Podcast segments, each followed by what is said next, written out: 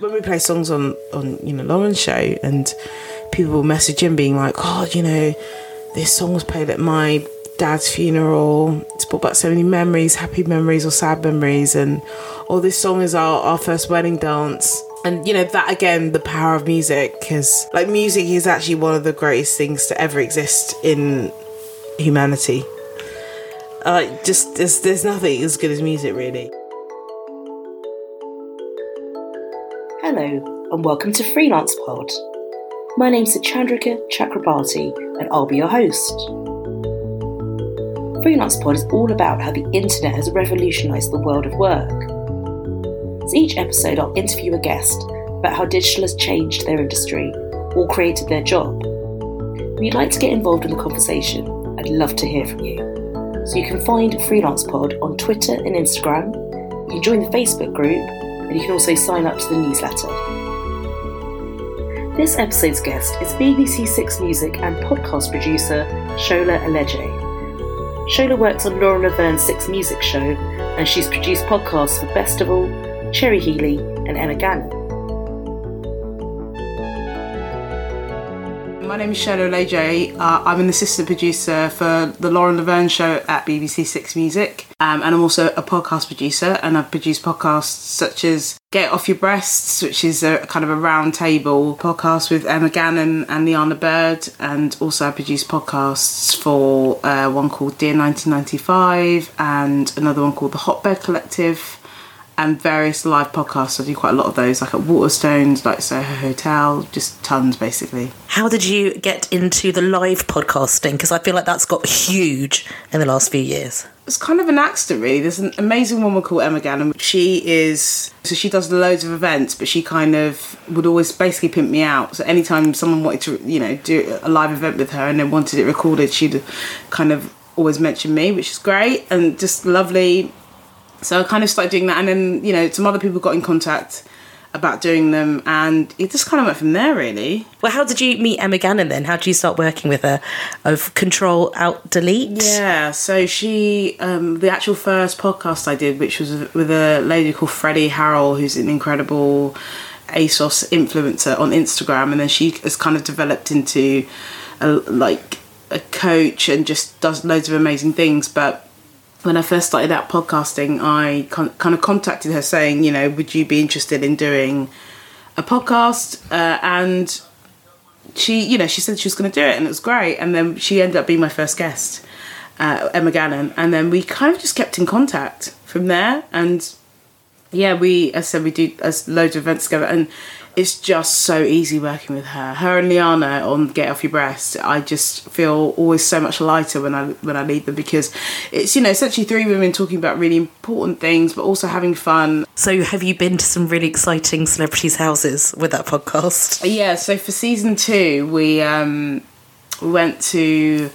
well Sadie Frost's house, which was incredible. Um, is it in like North London? Yeah, yeah. North London. Yeah, and the, really the, the, the, the, good thing about the this podcast is that you get to it's it's an intimate setting, and I feel that you know my thing is that when you record at people's houses, they are at their most comfortable, and when they're most comfortable, they're more often than not will open up and kind of say something rather than sometimes in a studio it can sometimes it can be a bit intimidating. Um, but I have things like you know even recording with using lab mics uh, rather than big microphones and stuff like that. It just makes them feel a bit more comfortable. So yeah, Sara Pascoe as well went to her, flat. I think she'd just moved in. That was great. It's actually that was actually probably one of my favourite episodes. She's an incredible woman and very wise and then actually, we're recording in your living room right now. You very kindly offered it up because, you know, I'm, I'm just kind of like a nomadic podcaster at the moment, just like popping up anywhere. Well, you know, we've got on really well before, so I was like, you know, I can invite her around to my house. You know, she's passed the test. She'll be fine.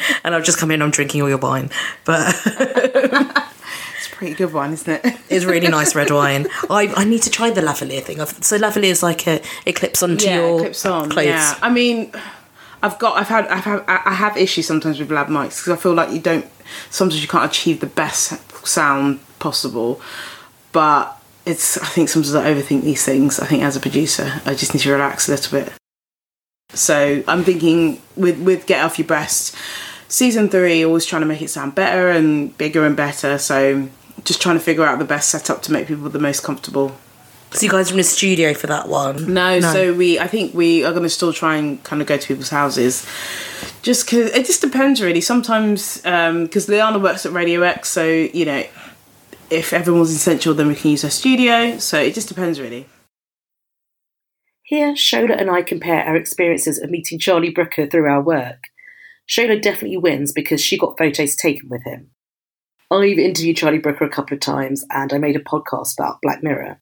He was also on the Lauren Laverne show recently, which Shola was producing. Well, I feel like you were better friends with him because you had a photo shoot with him, Um, and I, I I haven't. won't say the word photo shoot. It was like a photo. I kind of jumped. there was more than one photo. and- yeah, there were. We had we had we had like a I guess a, mi- a very very mini photo shoot. We're talking about Charlie Brooker. I like how we just drew this out. so Charlie Brooker, who I've I've interviewed a couple of times, but I've never had a photo shoot with.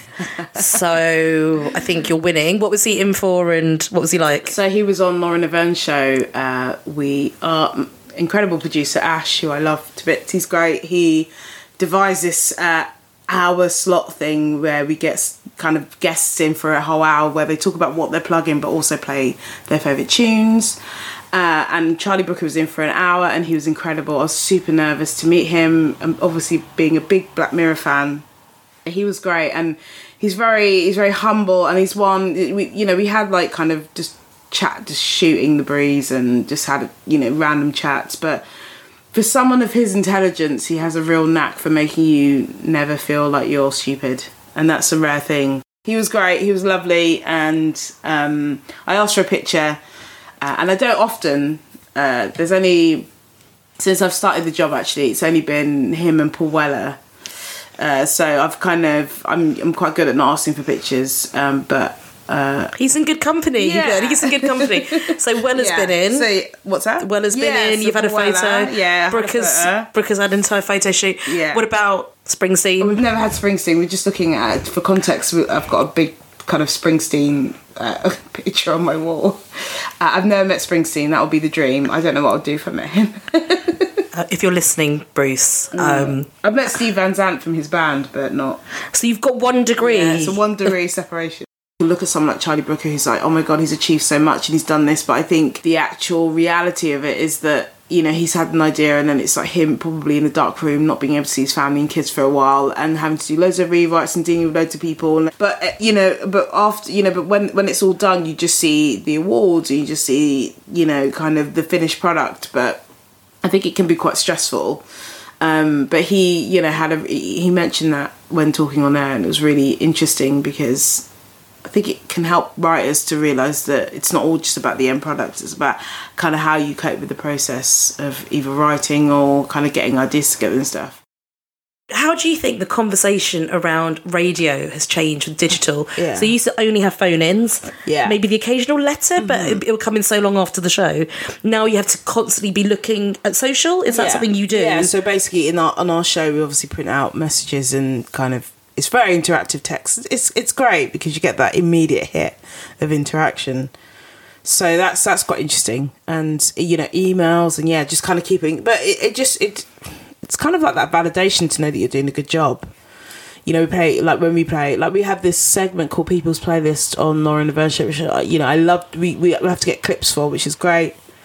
Um, and to get people kind of immediately responding to that that's great um and just also the music that we're playing and you know th- that's why i love radio. You it's that you know radio is that person who is in the house with you when you're on your own and yeah it makes you feel like you're not alone. Like i had this weird thing when i was growing up and one of the reasons why i loved radio was because it, having a radio on was always different to have putting a cd on. Like I felt I felt more safer when the radio was on rather than putting a CD on. It's almost like when a presenter was talking, it was like they were talking to me, and yeah, it was interesting. Yeah, that's yeah, and I, I just kind of try and think why. I've always tried to kind of decipher why I love like radio because it's you can kind of get lost in the world of it, the politics and the bureaucracy and everything, but ultimately it is because I'm a, I'm a crazy music head like I'm just obsessed with music like I I'm I'm just so obsessed with music that's that's like you know which is interesting because I work I do podcasts but since I was like as, as early as I can remember I just was obsessed with music radio was instrumental in me finding out about a lot of music you see my like record collection over there. That's, I was playing Barry Manilow yesterday. It is vinyl. I was really enjoying it. yeah. um, that's I get the most joy out of listening. Like I got, I got a bunch of seven inches yesterday, and before making dinner, I literally just would just play them and have like a glass of wine, and that's I don't know. That's just like my my therapy, my de stress for the day. So we have Spotify for the music, Yeah. and we have podcasts for the chatting, and you're kind of in one mood or another.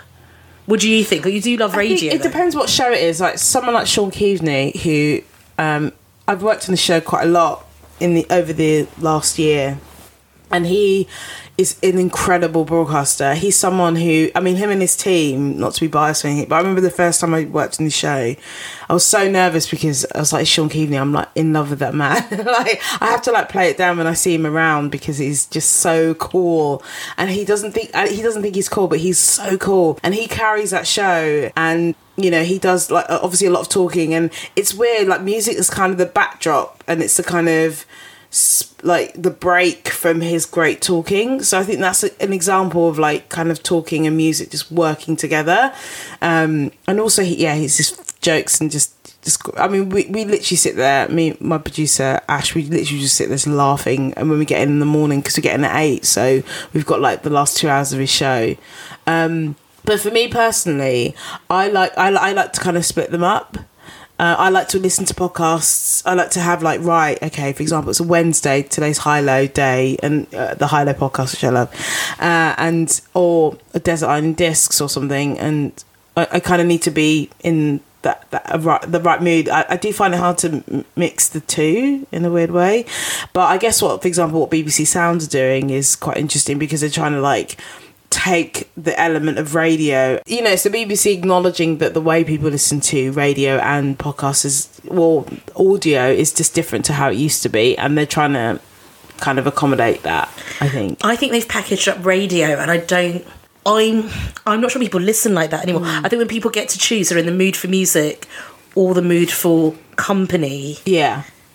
And I think that's why we've got podcasts and music. I'm really interested to see if over time BBC Sounds will start taking the radio shows off and repackaging them as talking and what, music. I mean, what, for example, what they do on Desert Island Disco, people's playlist on Lauren Laverne show, they kind of have it standalone segments which kind of run later on in the week or the, like the next week.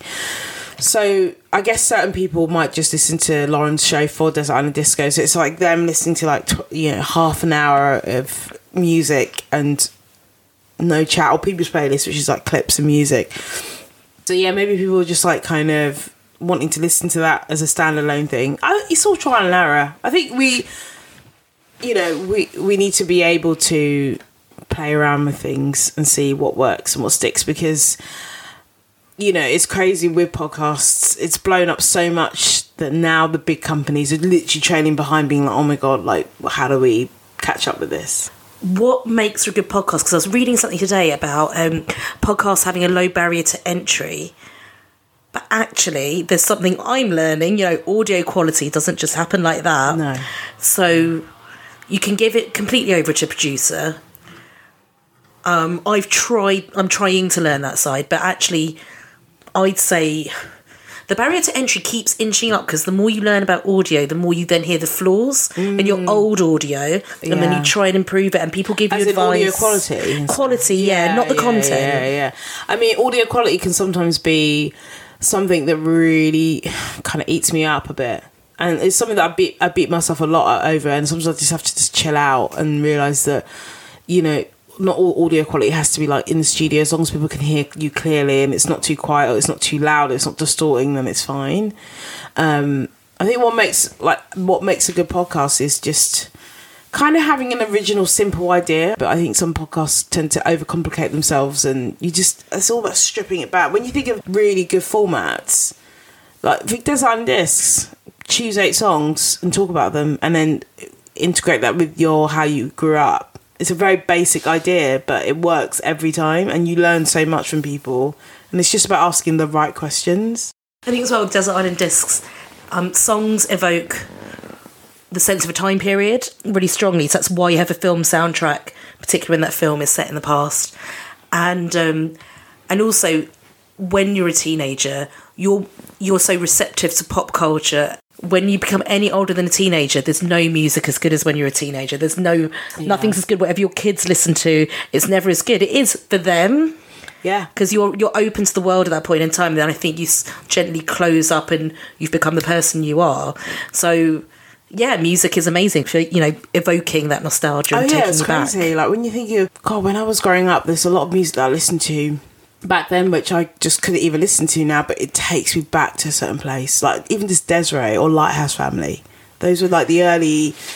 You know, I was so into that music, and it just it, it, it evokes. Like I'm just getting kind of goosebumps even talking about it. It's weird because I don't listen to them now. But I listened to the rate that era. I was listening to the radio. Magic FM was the I, love, I still love Magic. basically, Ma- Magic was was the radio station that started it for me. Magic and Kiss FM, which is kind of very two different Yeah, I was listening to stations. Kiss, obviously, I was listening. Capital. So from from an interaction perspective, Kiss FM was a massive um, influence on me. Um, Bam Bam and Street Boy, Breakfast Show. oh my god, you just me right yeah, back. This is this is this is going real. Like me being at school. Yep. Uh, like the, the, my radio was kind of weirdly tilted because that's the only way I could get the reception, and like no one could touch it. So no, no one touched it.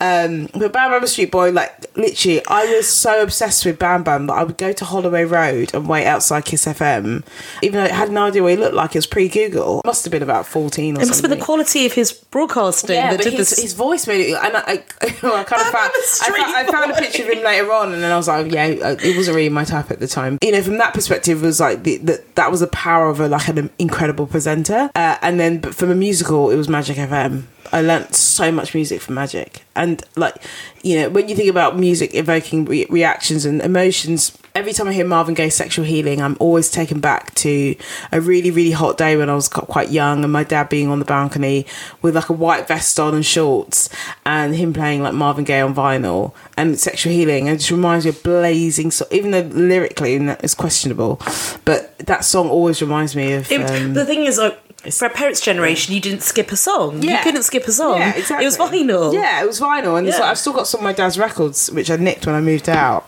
Tell my dad. Oh god, my, my mum had a lot Barbra Streisand, Yeah, oh, and yeah. a name that I think cannot be spoken by someone born after 1990 because they will never have heard of her, Mm. Nana Mouskouri. Oh, I don't know, Nana Mouskouri. Oh my god, why would you? Wow, she was just massive in the 70s, this Greek lady with giant glasses. Yeah. And Songs about love and loss. I mean, I love all of. I love. I love. She was like, big in the really 70s, but then song. nothing now. She, she doesn't have a digital afterlife. Maybe I should start the Nana Mouskouri podcast. yeah, was she real? Missing never Nana heard of her. Mouskouri. Wow. Yeah, I mean, I'm I'm massively into like the music of the seventies and like you know Bee Gees and uh, I was talking about Andy Gibb yesterday, the Forgotten Gibb brother, um, and he's yeah got uh, some amazing disco tracks. Uh, I love like you know Supremes, Diana Ross, and Motown. yeah definitely, Motown, and I'm, I'm just kind of scooching over my collection over there. And Neil Young and just yeah Leonard Cohen, who I got in Oh, because of my boyfriend because you know we all have this thing about kind of slightly bittersweet love songs. Like at the moment, my obsession is Richard Russell from uh, who founded XL Records, and he has this album called Everything Is Recorded, and I do these mixtapes, which is basically a mixture of music but with uh, samples and documentary clips. Interviews, it's all chopped up together and it has a theme. And he had this album called Everything Is Recorded, which came out early this year. Uh, and I was quite late to the train. I've been listening to it in the last couple of months. I'm just completely obsessed with it. And I do seem when I get really obsessed and really inspired, and I'm like, I need an outlet. I, I need an outlet, and I get frustrated. Um, but I've never. But it's weird because I've never considered creative my- but, outlet. But I've never. Yeah, I've never considered myself as like one of those creatives. I'm using inverted commas here. Um, Is this a producer thing? Is this a being? yeah. Oh wait, not in front. But you did you host your own podcast to begin with? Yeah, I don't like um I don't like talking. I love talking, but I don't like I'm talking. so sorry. That's the thing. I don't like talking in terms of presenting, but I like Really? telling a story through other means. Okay, get So, on. for example, my my the mixtape that I do is you know, it combines my love for documentaries, which kind of speak for me a little bit, uh, and music. So I, I like to kind of, I, I guess maybe that's why I like to be producer. I like to be in the background, kind of, you know, rather than in the front as a presenter talking, because I always feel like I can never get my point across eloquently enough.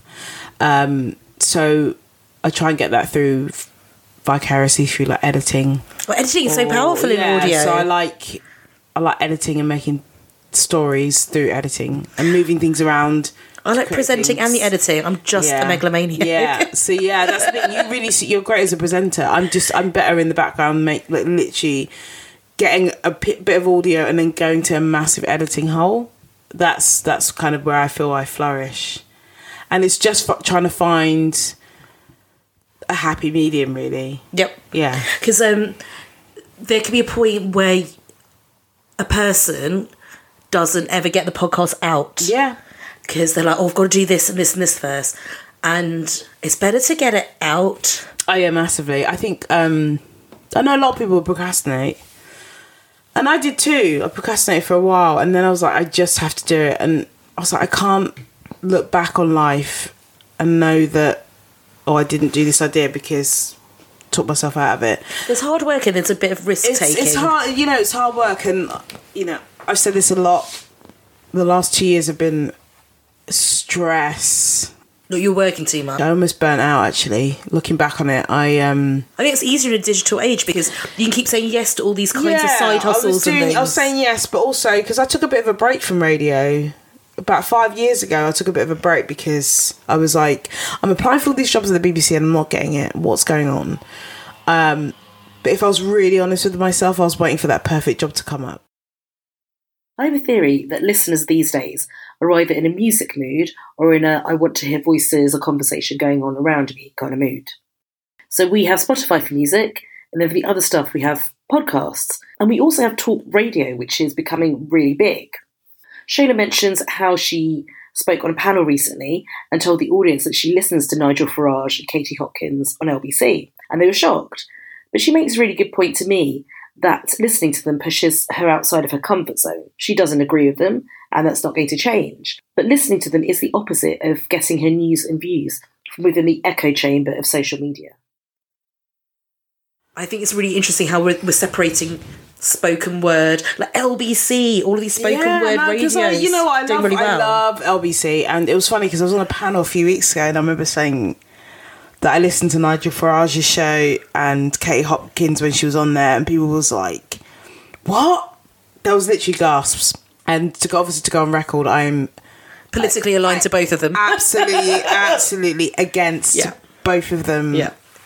in a very intense way. I, I do not support them in any way. I don't do politics publicly ever. Uh, not that I have a public platform, but I don't talk politics on social media really because it just ends up. I try and talk about it in kind of in other ways.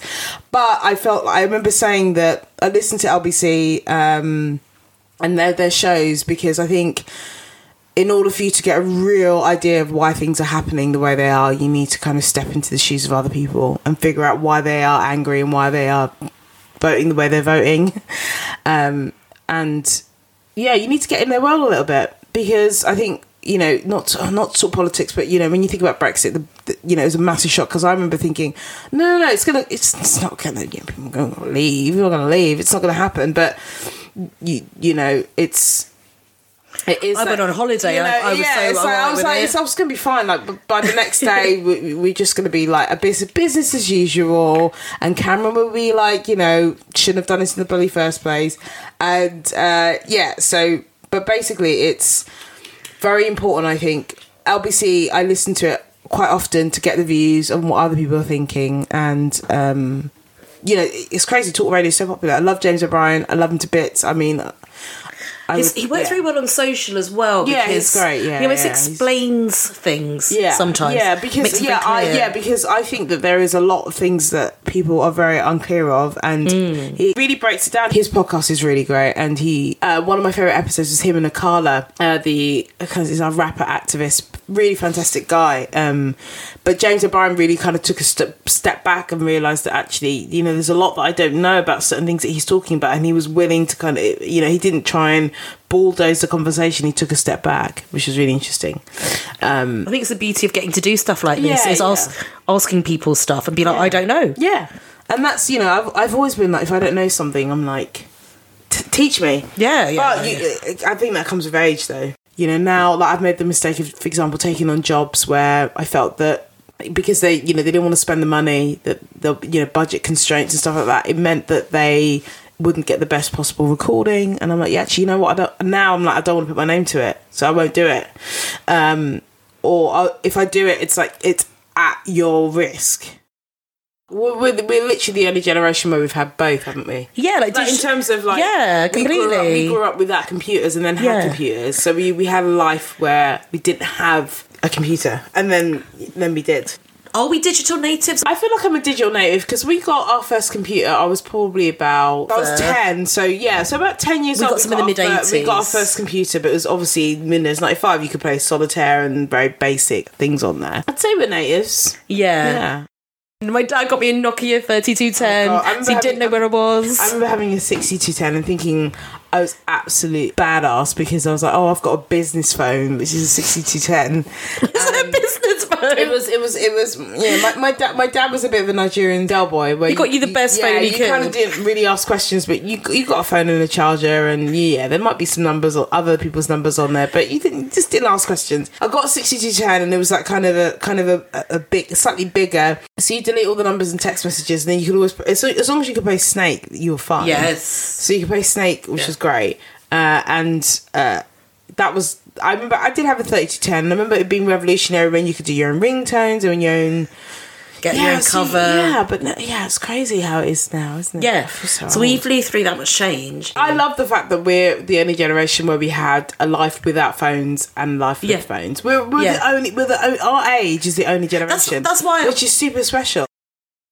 I use Instagram as a mood board. I don't tend to post, pic- I, you know, on my Instagram. There's there's not that many pictures of myself. I don't need to put pictures of me. I put pictures of what I'm into, videos of what I'm into. I put pictures of records, and you know, if I'm if I'm obsessed with Otis Redding one week, I'll post a picture of him being like, "Oh, I've been reading loads about Otis Redding or Eartha Kitt or you know Isaac Hayes or something like that," and I just use it as a mood board. Like a, it's, it, and then you kind of get like-minded people who So music is now no longer like a Yeah. one-to-one connection that you have with it. yeah.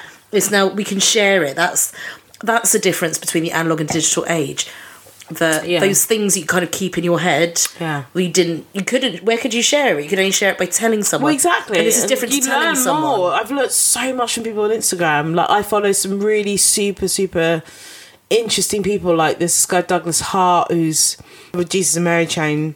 He he always he always posts these like really incredible archive pictures from really random films I would never have heard of in my life. Uh, and he's he, he you know they all become these like kind of mini curators who are just spouting what's in their brain. It's incredible. Like you know, I've, people like Jarvis Cocker, like Steve Mackey from Pulp, and just super interesting people. And Pam Hogg, who I love, and she's a you know she posts up really interesting pictures, and you kind of get an insight into what people are thinking. It's it's great. Actually, you learn loads from it, and I have like loads of folders and stuff like that from you know from fashion to art to music to film, and it it's just acts as one big Pinterest basically.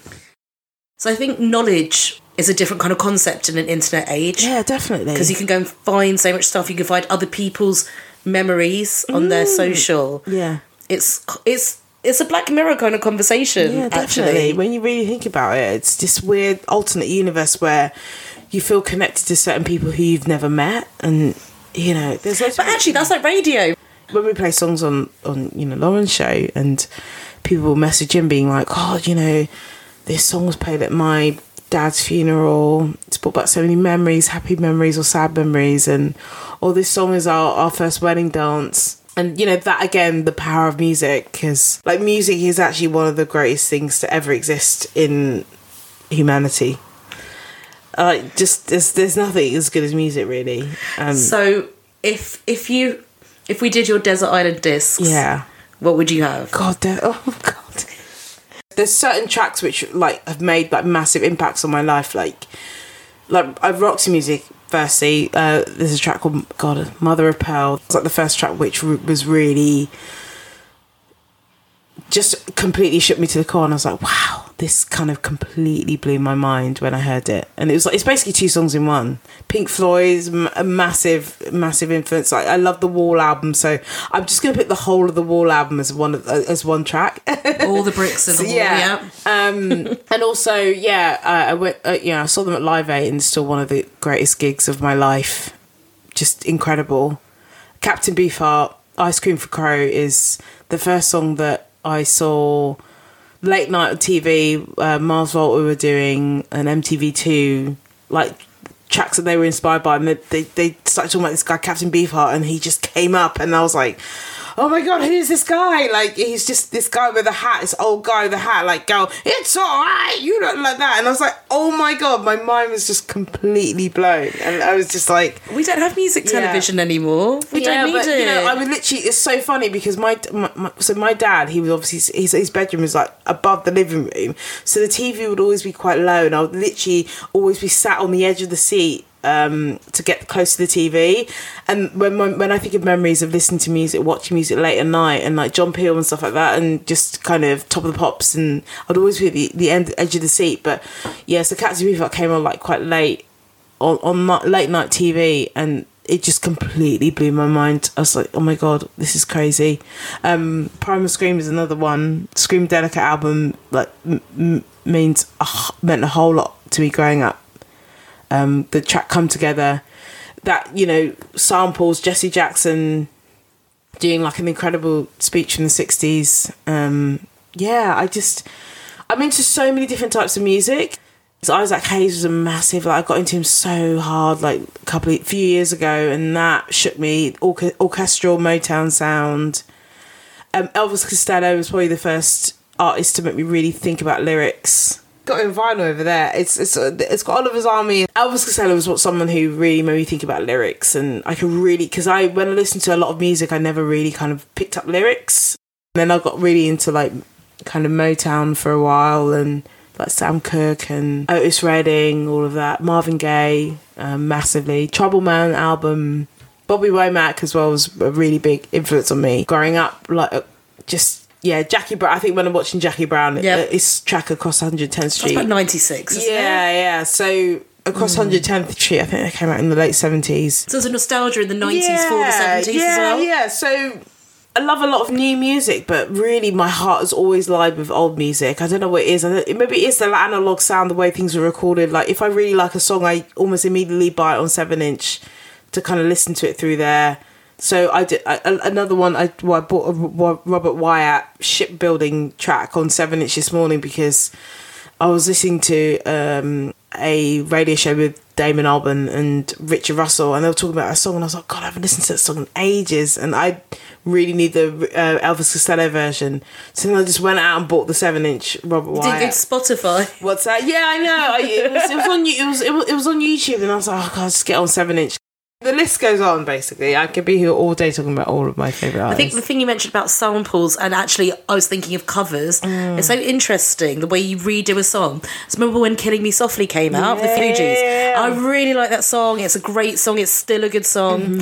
And my mum started telling me about the original. Yeah. Roberta Flack yeah, song. Roberta Flack, yeah, yeah. And um, it's my pain with his it was only in that conversation, like the two songs are having a conversation with, with each other, but I'm not aware of that first song. I didn't know it. It wasn't as easy to find it Yeah. in the 90s.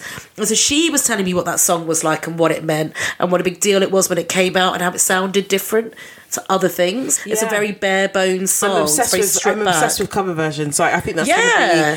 my 90s were big for cover versions. because I um uh, as these these mixtapes I do, which are usually themed. So I think the next one's probably going to be about samples and how The not R and B in the nineties. Yeah, yeah. But sampled you realise everything. everything, and al- but also even in the seventies and the sixties, everything like everything's a sample. It's like refer- it's like literature does it, like Yeah. re- a reference back to something. But also how like a sample can take elements of, some- of an original and just turn it into something completely new. Mm. So I was listening to Barry Manilow last night, who did "Could It Be Magic," which Take That did in the nineties, and quite a few people don't actually know that that was originally Barry Manilow. But his song was about you know a, this girl called Melissa, and it's, it's kind of a love song. But then you got like Take That, who just completely stripped it down and made it into this like kind of quite dancey, dancey, yeah, like yeah, you know, yeah. could it be magic? You know, like Yeah. made it into like a fun song. But you listen to which I've I've got on vinyl for Barry Manilow. It's literally this kind of really long piano led, slightly Elton John esque um, version. But take that of kind of well, I guess it's producers and stuff. and They've kind of just completely reappropriated and made something completely new. Yeah. and that's that's what I've always found really interesting with, with, with samples and um, when I when I think about songs that I love and how they've been sampled, it's almost like creating a new song with just those same elements, you know. I don't think we sample as much in a digital age because it's too easy to find the original. No, I don't know. I think you know people still sample stuff loads. Like you know, Of the of like the last ten years, I suppose. Bless her, she's not around anymore. But Amy Winehouse, "Tears Dry on Their Own" is my oh, favourite one of hers, and that samples "Ain't No Mountain High Enough." Yeah. There's two very different songs, but the open it makes the opening of the song more joyous. You think it's going to be an upbeat Amy. It's her "I Will Survive." yeah, but it's not a happy song. It's the song of someone quite fragile Yeah. singing I Will Survive. And Ain't Mountain High Enough is different. It's about absence making the heart grow fonder, I suppose is the best way of putting it. But that's the thing with samples. It's like like one of my favorite all time favorite Gladys Knight doing the look of love and of you know obviously Dusty is incredible, untouchable, but Gladys just does this incredible version of it, and it, she just it just blows it out of the water and just creates like this whole new song. And like just today, I was listening, we were at work and we were playing Wu Tang Clan, "I Can't Go to Sleep," and that samples Isaac Hayes' uh, "Walk On By," which is a cover of Dionne Warwick. You know, so you just fall into the whole sample upon covers upon samples. it's like analog Wikipedia. Yeah, but it just it just creates like, but that that I can't go to sleep. It's just so angry and using that backdrop of the Isaac Hayes version. It just it just works. It just works. While we do keep returning to the subject of music, analogue, and digital, here's what Shola has to say about her career so far. I I love being in the background, making things kind of happen and working in certain ways and like it's like the director of a film. Yeah, yeah. you? So, like, you know, when I think about Lauren Laverne show and how Ash, the producer, he kind of came up with that concept of the, the you know, the, the the hour for the artist or the the guest who's coming in, where, you know, it's such it's actually a really simple but very effective I- idea because, you know, you have somebody who comes in, and then they choose songs. Uh, and you know the the person listening could get like a completely new view of them at the end of it.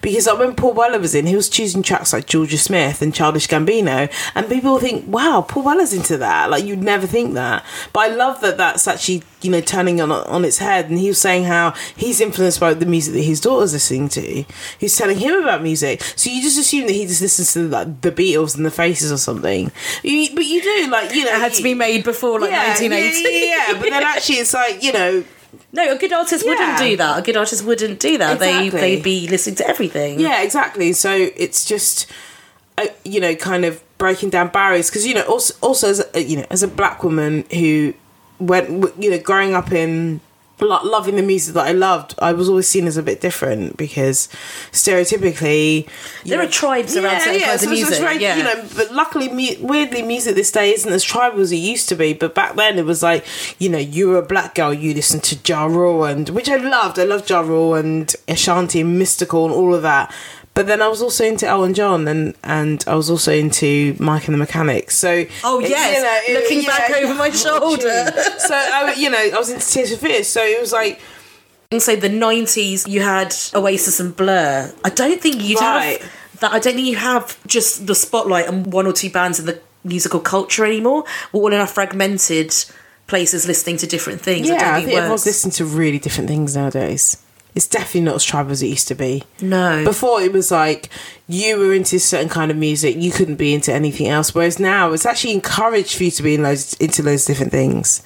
So like it's like when thing when, when people say ask me like what kind of music you into, and I'm like, everything? I don't know. I just just ask me what the last thing I listened to. Because literally one day, like you know, yes, I was listening to Jamie XX on the way in, and then the day before that, I was listening to like Acker Bilk. So it's like, uh, it just depends what what mood I'm into. I listen to lo- loads of podcasts, but I've definitely scaled back recently, and I think I do actually think that I think I went a bit overboard, and I and now I'm actually getting back into listening. Well, actually, I'm listening to audiobooks now. At the moment, I'm listening to listening to Beastie Boys' book, um, which I'm really getting into because it's weird because with Beastie Boys, I like I I love them dearly, immensely, um, but I it's like I never really like musically. I was never like a, a massive, massive die-hard fan. I was No. always I was always a big fan of Beastie Boys' is ethics and what they're into and. Isn't that interesting? You can yeah, I, I- yeah, I, I, I kind of, I'm, I'm really quite good at separating. Like, I can be really, but I've listened to like some of the albums, and like, I, I love like set like a few of their albums. Don't get me wrong. Do you think that um do you take in information better through your ears? Do you think? Do you think you're that kind of person? Uh, yeah, I think so. I, I'm, I'm actually I'm a very visual person. Weirdly, I take. I don't in- think it's weird because um you have to well, I think it, on the one hand it might come naturally. You'll know this more because you work with more presenting Mm. talent than I have. I think sometimes you have people who have a talent for painting pictures with words, Mm-hmm. and that's why they work well in audio. And on the other hand, with social, I mean, you would Instagram stories and podcasts go together really well for me because I, I'm going to put a picture of this setup you have here on Instagram stories because it's behind the scenes. Yeah, yeah. There's something about stories because they get that extra click. Yeah. and I can see everyone who looks at my Instagram stories and they yeah, want to know I do. I do prefer Instagram stories to like, for example, writing. Hmm. Um, I feel like a picture can, you know, put a thousand words to say that quote, but I'm d- I think I feel like I'm definitely more of a visual person and hearing, and I guess hearing as well. Um, But if you have you worked in written media, wh- Yeah. whether it's digital or print, So I used to be I used to be a journalist, but I really struggled with writing, and I never felt I was good enough. It never came as natural to me. Where did you um, work? What kind of publications? You So work it was uh, it was a youth publication called Live Magazine, which was incredible. Like I owe a big part of a massive part of my career to Live Magazine. Uh, unfortunately, those kind of initiatives don't really exist anymore. But I, when I was kind of I was work basically when I was when I was like nineteen. I started working for the council because I didn't want to go to university. So I basically worked in housing. Um, my, my my older sister used to always make me buy Time Out magazine every week, and I remember seeing in Time Out about Live magazine, thinking, "Oh, this looks interesting." Um, Did it have an exclamation mark? yeah, so had, yeah, Yes, had- yeah, yeah. yeah, So it was basically Yeah. it, was, it was a South London magazine based, well, based in Brixton, and I remember doing reviews for. I started doing reviews for them because I was kind of. I started doing music reviews. I remember Elbow Shepherd's Bush Empire was one of the first ones I did, and uh, I started writing, but I, I never felt 100% comfortable with writing. But the people there were incredible, and they really encouraged me.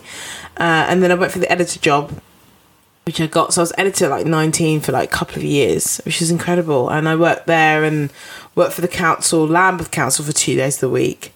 And yeah, but I never, I never got that knack for writing. I think writing about music is really difficult. Yeah.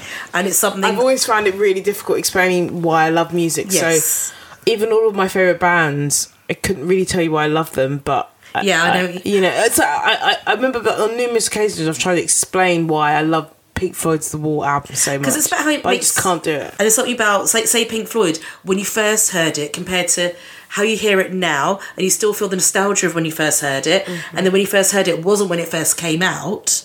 And so there's the, oh, but it sounds of its time, 60s and 70s.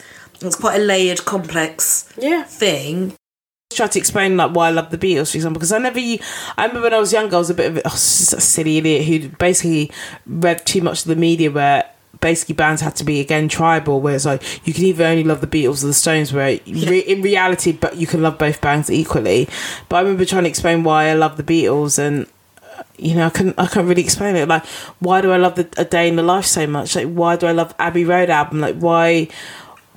why am I so obsessed with them? Like, why do I think that they, you know, why do I get so overwhelmed that I want to cry?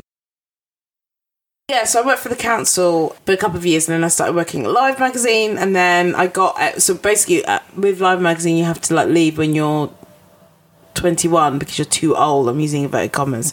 They try to keep it youthful, but not in that kind of anti-ageist way. it's the Logan's Run of Um, yeah, magazines. yeah, exactly. So, and then I worked. I started working with Sony Music uh, in. I worked in PR, uh, and then a woman who started a PR company. I worked with her. I, so I worked in PR, which it, it just was not for me. Um, but in the background, I was kind of working in doing radio, community radio, quite a bit. I was working at Roundhouse Radio. I was doing like Extreme East Radio. I was doing loads of like little radio bits, and then yeah. Meanwhile, I got you know I kind of got a job at a recording studio and in mastering. So I worked there for eight years, and in in that time, I was you know doing my show at Roundhouse Radio, which was great, and that was a way for me to have my kind of creative outlet. Um, so when you did your show, were you presenting and did you yeah, enjoy so I was, that? I was presenting. I, I, I kind of enjoyed it, but I realised that I preferred to script it and but not actually talk. I also did some Bestival Radio stuff in between that, which was unbelievable. Actually, you know, Bestival Radio was some of the best days of my. What is it, life. Bestival? Yeah, so Bestival had their kind of you know makeshift radio station set up every year. And we had a great team, some of which I'm, I'm still in touch with some of the people there. So you'd go to Isle of Yeah, Wight we and went to Isle of. Wight, and like I love working at Bestival. And then yeah, I was working at Live Magazine, and then yeah, as as mentioned, I you know started doing podcasts, um, which led to yeah, basically my job at the BBC really, uh, and. But you were quite proactive with the podcast. you went Yeah, and looked so- up bloggers. yeah. You found Emma Gannon. I, I looked, found at, I looked at bloggers and just hustled loads and just started producing really going to people's houses. I mean you know one a piece of advice i'd give anyone is literally just just do it.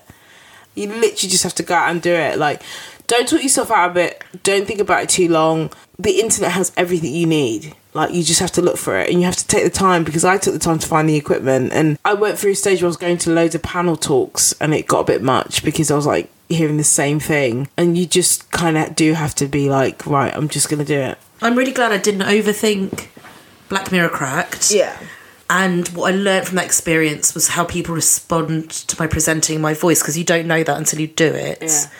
And then this this podcast I have had to think about. I've had in mind since I left my last job that I would do a second one. But what it would be over time has gone from being about slow cookers, and it's gone through many permutations. But then it ends this ends up feeling right. There is something about having lived in both the analog and digital age. If you want to start a podcast, just read up on what you need to do to get started. You just need some good equipment, a good idea, and a rough script of what you need, like a running order or a script of questions. Um, don't overthink it, and don't be afraid to take a break. Because I took a break from radio for a while.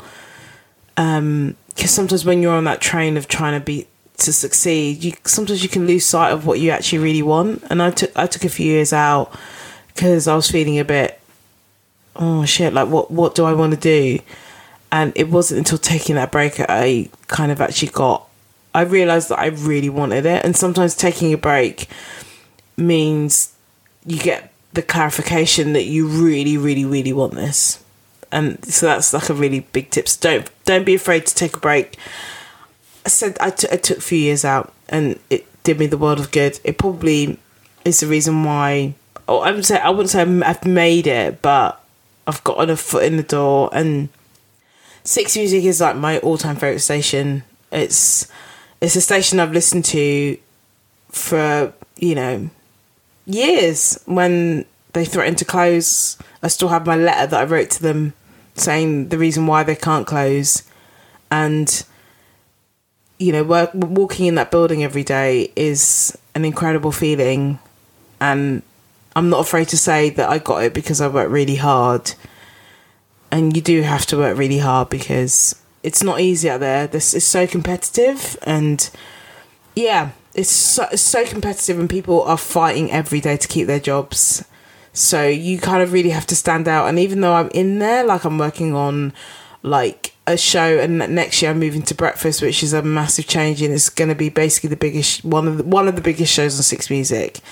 It you know it's tough, but you just have to just get on with it and realize actually you know I can do this. And and also another tip is that never think that anyone else is better than you. You have to humanize people and realize that everyone is the same, and you can be just as good.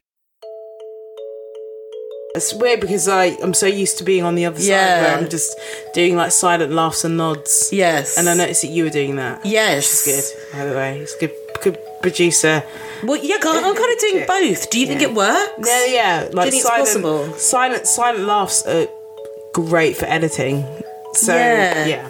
Yeah, I found myself doing both, which obviously you couldn't do. Yeah, the worst thing is when people are like when producers like laugh and then it just it's just an absolute bugger to edit. So silent laughs are great.